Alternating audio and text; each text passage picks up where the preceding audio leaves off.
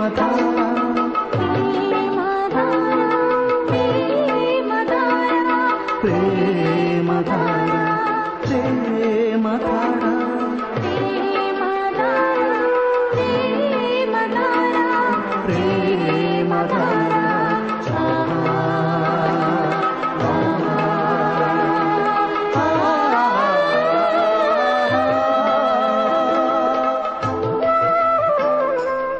ప్రేమధార.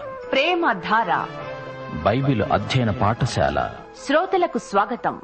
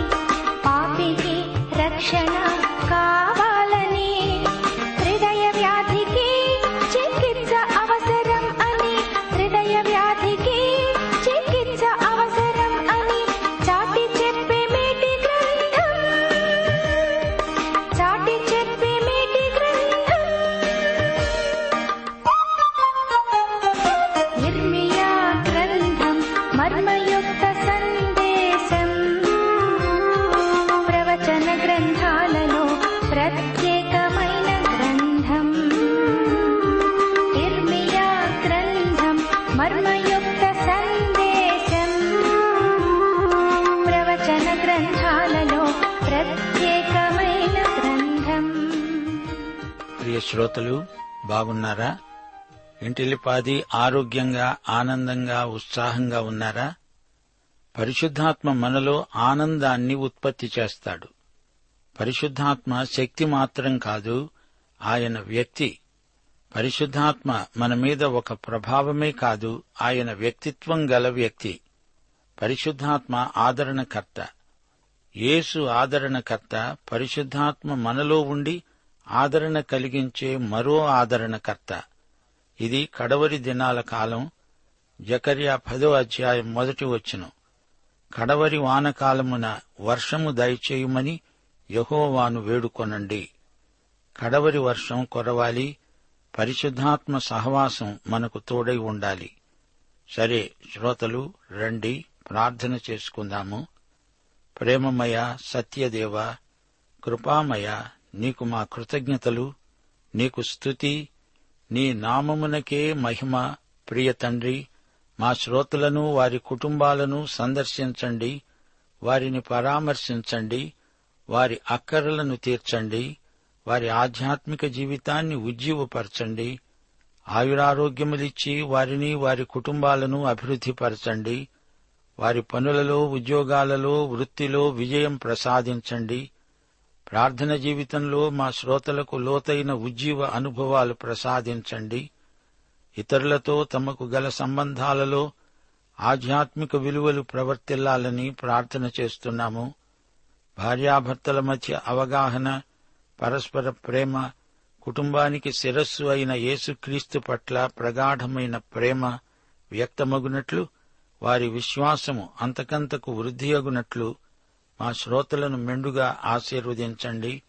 మా దేశమును మా దేశ ప్రజలను దేశ నాయకులను పరిపాలకులను ఆశీర్వదించండి. సంఘ ఉజ్జీవానికి ఆటంకాలను తొలగించండి. నేటి వాక్య పాఠానికి మా హృదయాలను సిద్ధపరచుమని వాక్యాశీర్వాదములు మాకందరికీ ప్రసాదించుమని యేసుక్రీస్తు వారి పరిశుద్ధ నామమున ప్రార్థిస్తున్నాము. పరమతండ్రి ఆమెన్.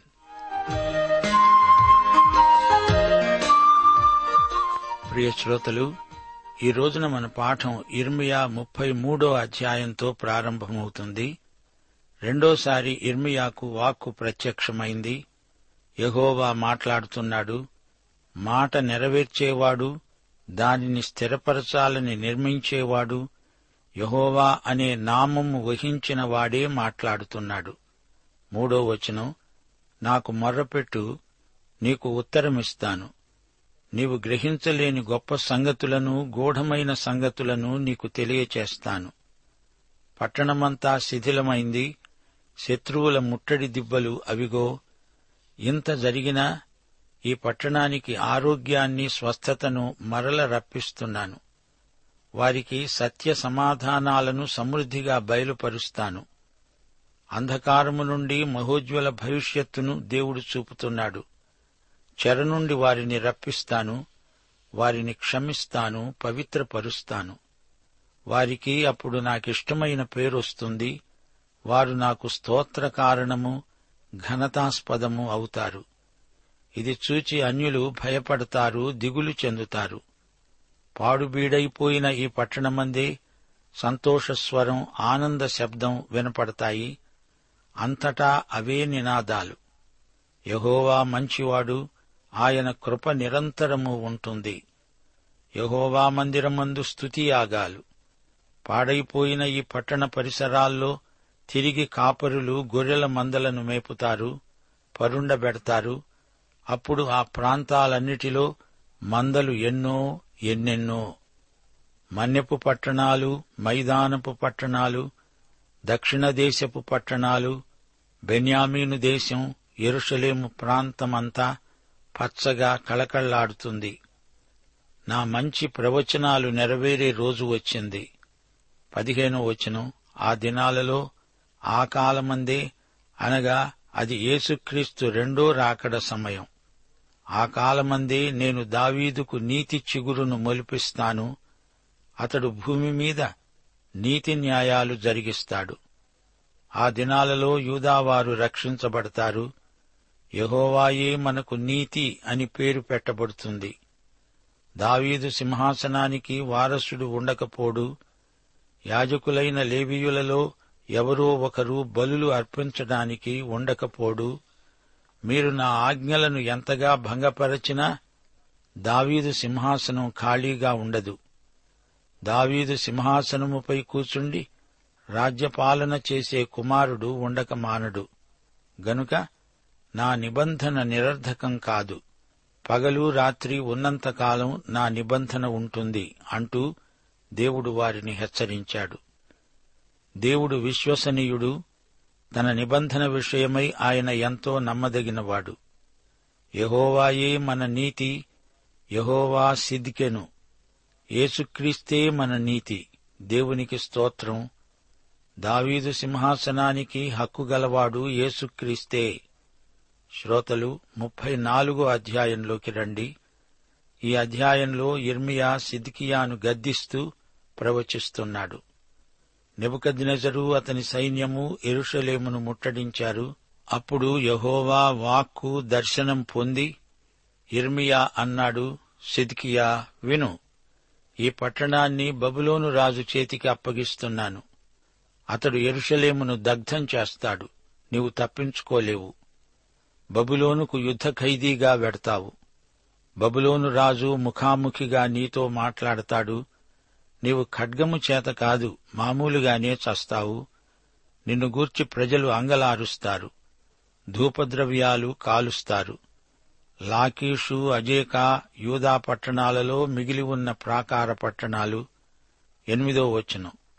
యూదుల చేత యూదులు కొలువు చేయించుకొనక తమ దాస్యములో ఉన్న హెబ్రియులను గాని హెబ్రియురాండ్రను గాని అందరినీ విడిపించున్నట్లు విడుదల చాటించాలని రాజైన సిద్కియా ఎరుషలేములో ఉన్న సమస్త ప్రజలతో నిబంధన చేశాడు. ఈ నిబంధన వాక్యానుసారమైనదే.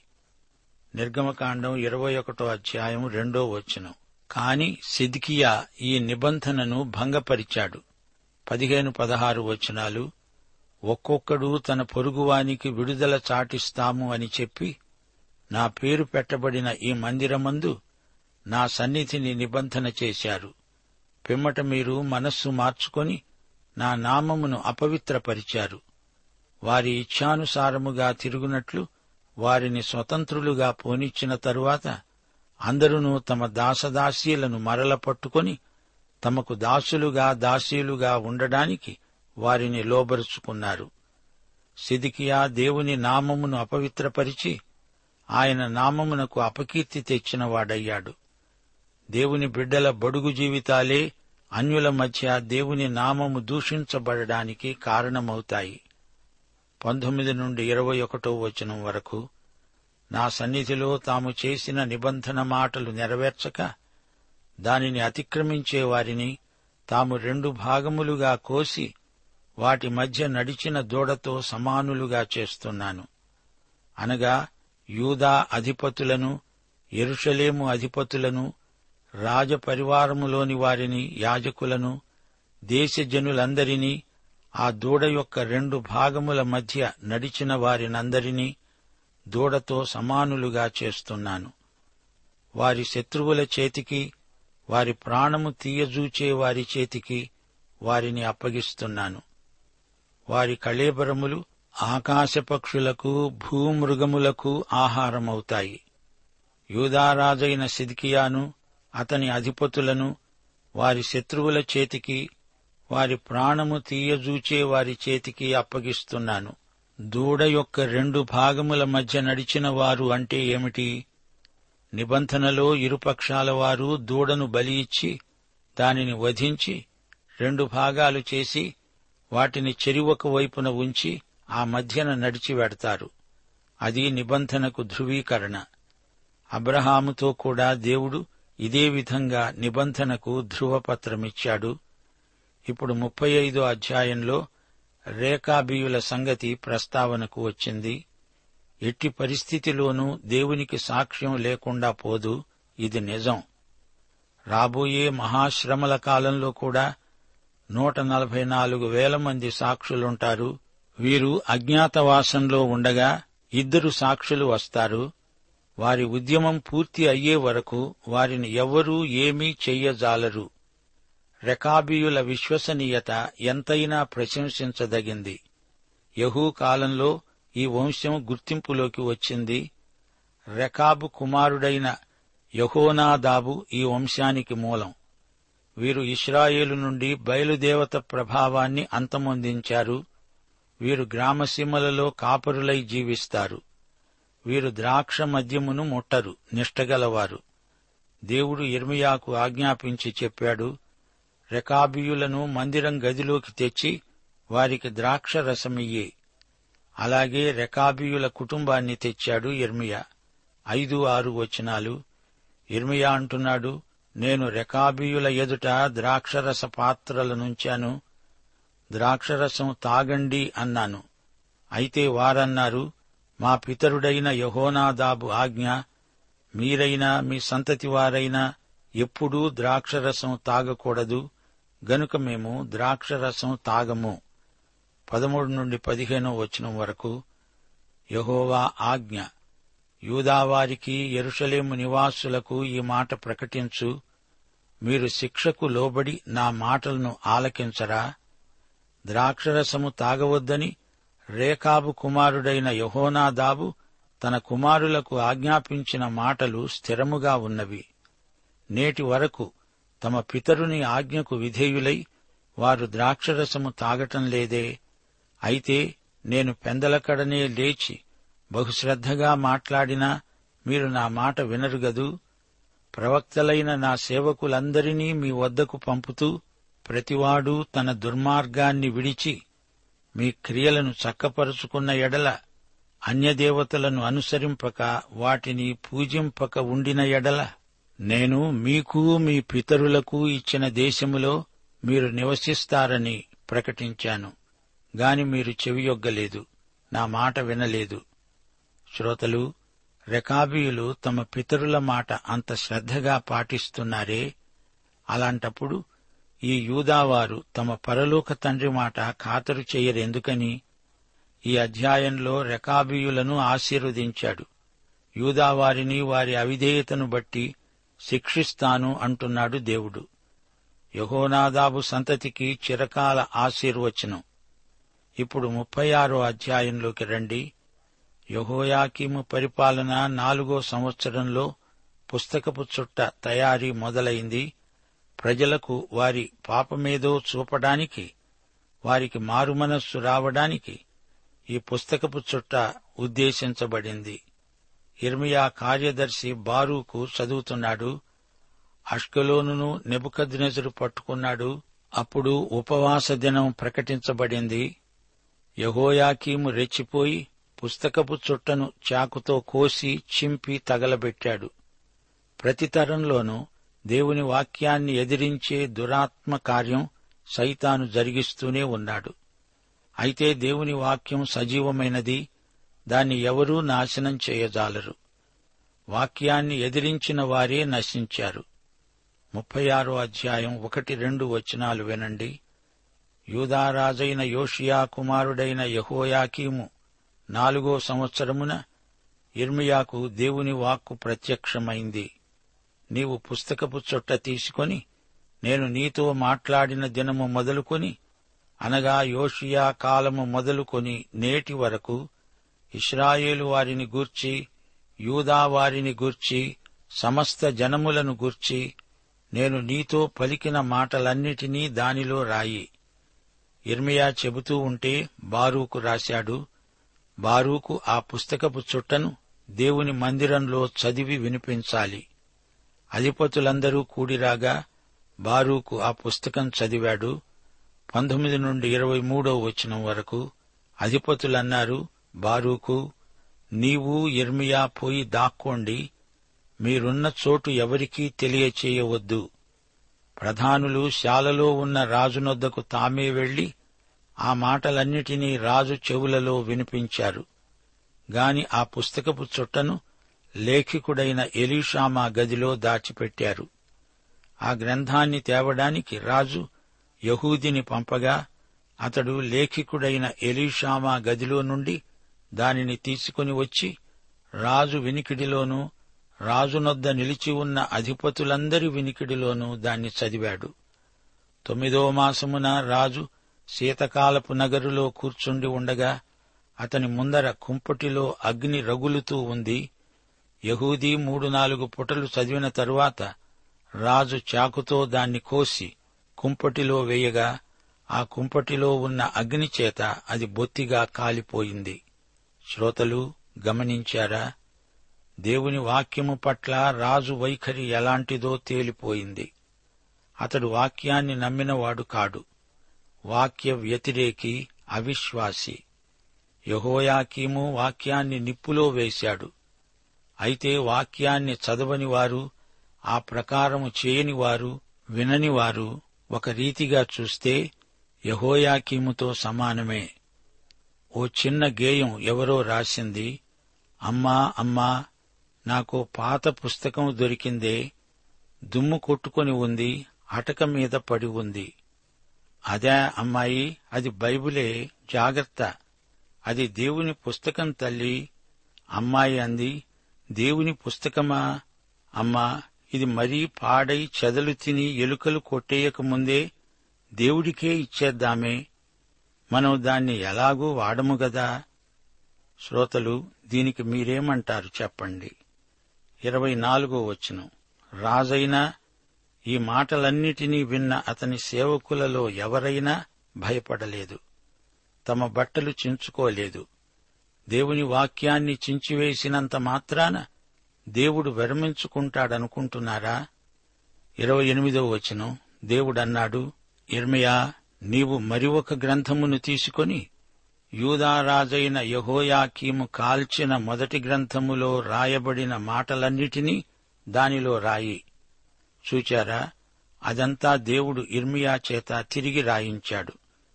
ఈ వార్త యహోయాకీముకు తెలిసింది. ముప్పయో వచనం. దేవుడు ఇర్మియా ద్వారా చెబుతున్నాడు దావీదు సింహాసనము మీద కూర్చోడానికి యహోయాకీము నీకు ఎవ్వడూ ఉండడు. నీ శవం పగలు ఎండపాలు రాత్రి మంచు పాలు అవుతుంది చూడు. యహోయాకీముకు చివరికి ఇదే దుర్గతి పట్టింది. యహోయాకీముతో సింహాసనము మీది హక్కు ఆ వంశం నుండి పూర్తిగా తొలగిపోయింది. యేసుక్రీస్తు యహోయాకీము వంశరేఖలోని వాడు కాడు. మరియా నాతాను వంశావళికి చెందింది. నాతాను దావీదుకు మరో కుమారుడు. మరియ ద్వారా యేసుక్రీస్తుకు దావీదు సింహాసనానికి రక్త సంబంధమైన హక్కుభుక్తములున్నవి. యహోయాకీముతో అది అంతరించింది. శ్రోతలు మనమిప్పుడు ముప్పై ఏడో అధ్యాయానికి వచ్చేశాము. సిదికియా రాజకీయాలు ఈ అధ్యాయంలో కనిపిస్తాయి. అది క్రీస్తుపూర్వం ఐదు వందల ఎనభై ఏడో సంవత్సరం వసంతకాలం. సిదికియా ఇర్మియాను సంప్రదించగా కల్దీయులు మరోసారి వచ్చి పడతారని ఇర్మియా ప్రవచించాడు. ఇర్మియాను నిర్బంధంలో ఉంచారు. అతడు తన సొంత ఊరికి అనాతోతుకు వెడుతుంటే వారు నీవు కల్దీయులతో కలిసిపోయావు అని చెప్పి అతణ్ణి బంధించారు. అతణ్ణి గోతిలాంటి చెరసాలలో పడేశారు. ఇర్మియాను ద్రోహిగా పరిగణించి అతణ్ణి రాజకీయ ఖైదీగా బంధించారు. శ్రోతలు ముప్పై ఏడో అధ్యాయం నుంచి చరిత్ర ఉంది. ఇర్మియా హృదయం బద్దలైపోతోంది. తాను ప్రేమించిన నగరం ధ్వంసమైపోయింది. తాను ప్రేమించిన ప్రజలు చెరలోకి వెళ్ళిపోవటం జరిగింది. ఇర్మియా ఎంతో విశ్వసనీయుడైన ప్రవక్త దైవజనుడు. ఇర్మియా తన జాతి దురవస్థకు ఎడతెగక కన్నీరు కార్చాడు. ఇప్పటికే ముప్పై సంవత్సరాలు సేవ చేశాడు. సేవ ఆరంభించినప్పుడు అతనికి ఇరవై సంవత్సరాల వయస్సు. ఇప్పుడతడు చెరసాల నిర్బంధంలో ఉన్నాడు. పద్దెనిమిది నెలలు బబులోను సైన్యం ఎరుషలేమును ముట్టడించింది. రెండు రాజులు రెండు దినవృత్తాంతాల్లో ఇర్మియా పూర్తి చరిత్ర మనం విన్నాము. నెబుకద్నెజరు ఎరుషలేమును ముట్టడించడం ఇది మూడోసారి. మొదటి రెండు మారులు అతడెందరినో చెరగొనిపోయాడు సిదికియాను తానే గద్దె ఎక్కించి తనకు సామంతునిగా చేసుకున్నాడు. సిదికియా బబులోను రాజును వదిలించుకునేందుకు ఈజిప్టు సాయం కోసం మంతనాలు సాగించాడు. ఈజిప్టు జోక్యం కలిగించుకుందామని చూచింది. ఫరోను చూచి బబులోను తప్పుకుంది. అప్పుడు ఇర్మియా ప్రవచించాడు. ముప్పై ఏడో అధ్యాయం ఏడు నుండి పదో వచనం వరకు యహోవా ఆజ్ఞ యూదారాజుకు చెప్పు. మీకు సహాయము చేయడానికి బయలుదేరి వస్తున్న ఫరోదండు తన స్వదేశమైన ఈజిప్టుకు తిరిగి వెళుతుంది. కల్దీయులు తిరిగి వచ్చి ఈ పట్టణము మీద యుద్ధము చేసి దాన్ని పట్టుకొని అగ్నిచేత కాల్చివేస్తారు. కల్దీయులు నిశ్చయముగా మా వద్ద నుండి వెళ్తారు అనుకొని మిమ్మను మీరు మోసపుచ్చుకొనకండి వారు వెళ్ళనే వెళ్ళరు మీతో యుద్ధము చేసే కల్దీయుల దండువారినందరినీ మీరు హతము చేసి గాయపడిన వారిని మాత్రమే మిగిల్చినా వారే తమ గుడారములలో నుండి వచ్చి ఈ పట్టణాన్ని అగ్నితో కాల్చివేస్తారు. శ్రోతలు ఇర్మియా ఐదు సార్లు బంధించబడ్డాడు. బబులోనుకు లోబడు అని చెప్పినందుకు ఈ నిర్బంధం అతనికి ప్రాప్తించింది. పదకొండు పన్నెండు వచ్చినాలు.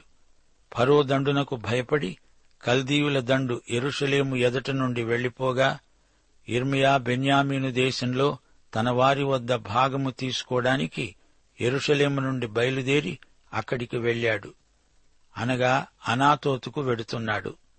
అతడు బెన్యామీను గుమ్మమునొద్దకు రాగా ఇరియా అనే కావలివారి అధిపతి అక్కడే ఉన్నాడు.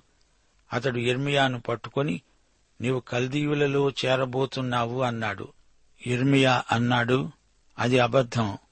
నేను కల్దీయులలో చేరబోవడం లేదు. అయితే అతడు ఇర్మియా మాట నమ్మనందున ఇరియా ఇర్మియాను పట్టుకొని అధిపతుల యొద్దకు తీసుకుని వచ్చాడు. అధిపతులు ఇర్మియా మీద కోపపడి అతణ్ణి కొట్టి తాము బందీగృహముగా చేసిన లేఖకుడైన యోనాతాను ఇంటిలో అతణ్ణి వేయించారు. ఇర్మియా చెరసాలలో చాలా రోజులున్నాడు. అయితే దేవుడు ఇర్మియాను మరచిపోలేదు. సిదికియా ఇర్మియాను పిలువనంపించాడు పదిహేడో వచనం. రాజు అతణ్ణి తన ఇంటికి పిలిపించి యహోవా యుద్ధ నుండి ఏ మాటైనా వచ్చిందా? అని అడుగగా ఇర్మియా అన్నాడు నీవు బబులోను రాజు చేతికి అప్పగించబడతావు అనే మాట వచ్చింది. అంతట ఇర్మియా రాజునడిగాడు ఇరవయో వచనం రాజా నా ఏలినవాడా చిత్తగించి విను నేను అక్కడ చనిపోకుండునట్లు లేఖకుడైన యోనాతాను ఇంటికి నన్ను మరల పంపవద్దు.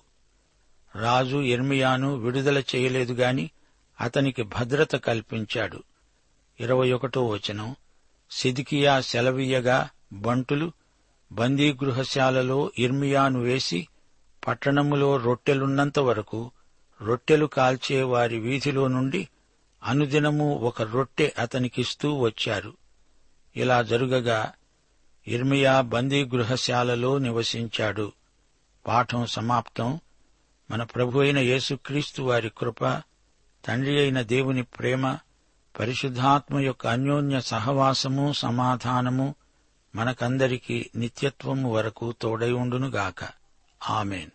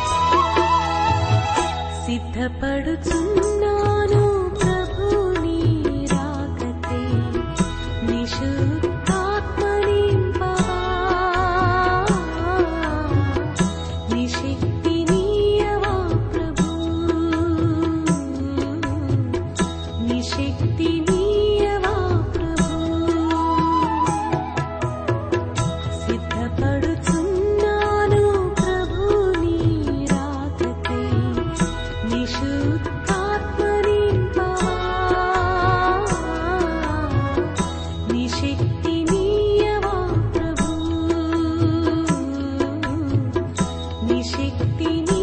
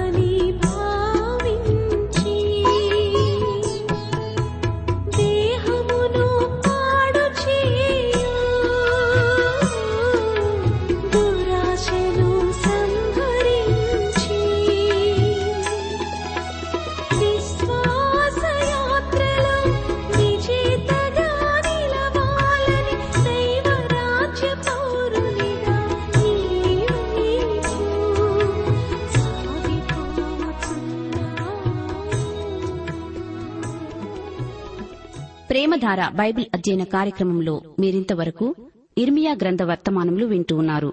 ఈ గ్రంథ ధ్యానాలు మీ అనుదిన ఆత్మీయ జీవితాన్ని మరింత శక్తితో ధైర్యంతో సహనంతో కొనసాగించడానికి సహాయపడగలవని భావిస్తున్నాం. ప్రస్తుతం మీరు వింటున్న ఇర్మియా గ్రంథ ధ్యానాలపై గొప్ప హెచ్చరికలు అనే పుస్తకాన్ని సిద్దం చేస్తున్నాం. గొప్ప హెచ్చరికలు అనే ఈ పుస్తకాన్ని పొందగోరేవారు ఈ రోజే మాకు వ్రాసి లేదా ఫోన్ చేసి మీ పేరు నమోదు చేయించుకోవచ్చు. మా address Premadhara Trans World radio India తపాలా సంచి నాలుగు సికింద్రాబాద్ ఐదు సున్నా సున్నా సున్నా ఒకటి ఏడు. మా సెల్ ఫోన్ నంబర్లు తొమ్మిది మూడు తొమ్మిది తొమ్మిది తొమ్మిది ఐదు రెండు ఐదు ఏడు సున్నా.